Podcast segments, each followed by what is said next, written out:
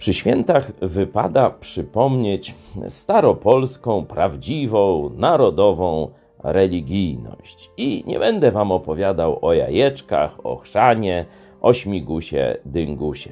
Opowiem wam, co o księżach, o klerze, o kościele myśleli nasi przodkowie 500 prawie lat temu. Na tapetę weźmiemy naszego ojca poezji, czy nawet literatury narodowej, wzór dla młodzieży, Jan Kochanowski, mistrz z Czarnolasu. Co on myślał o polskich księżach, o klerze, o kościele? A to i zawarł w swojej twórczości. Oto jego fraszka dotycząca księdza. Z wieczora na ucztę księdza zaproszono, ale mu na noc małpę, czyli prostytutkę, przywieziono.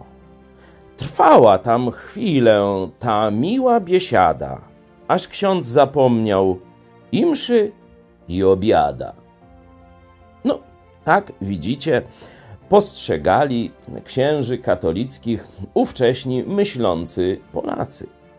A więc nie było całowania po rękach czy tam po czymś innym, no chyba że w innych kontekstach nie było żadnej nabożnej czci do stanu kapłańskiego, była odraza, była świadomość rozpasania i zepsucia tej warstwy społecznej.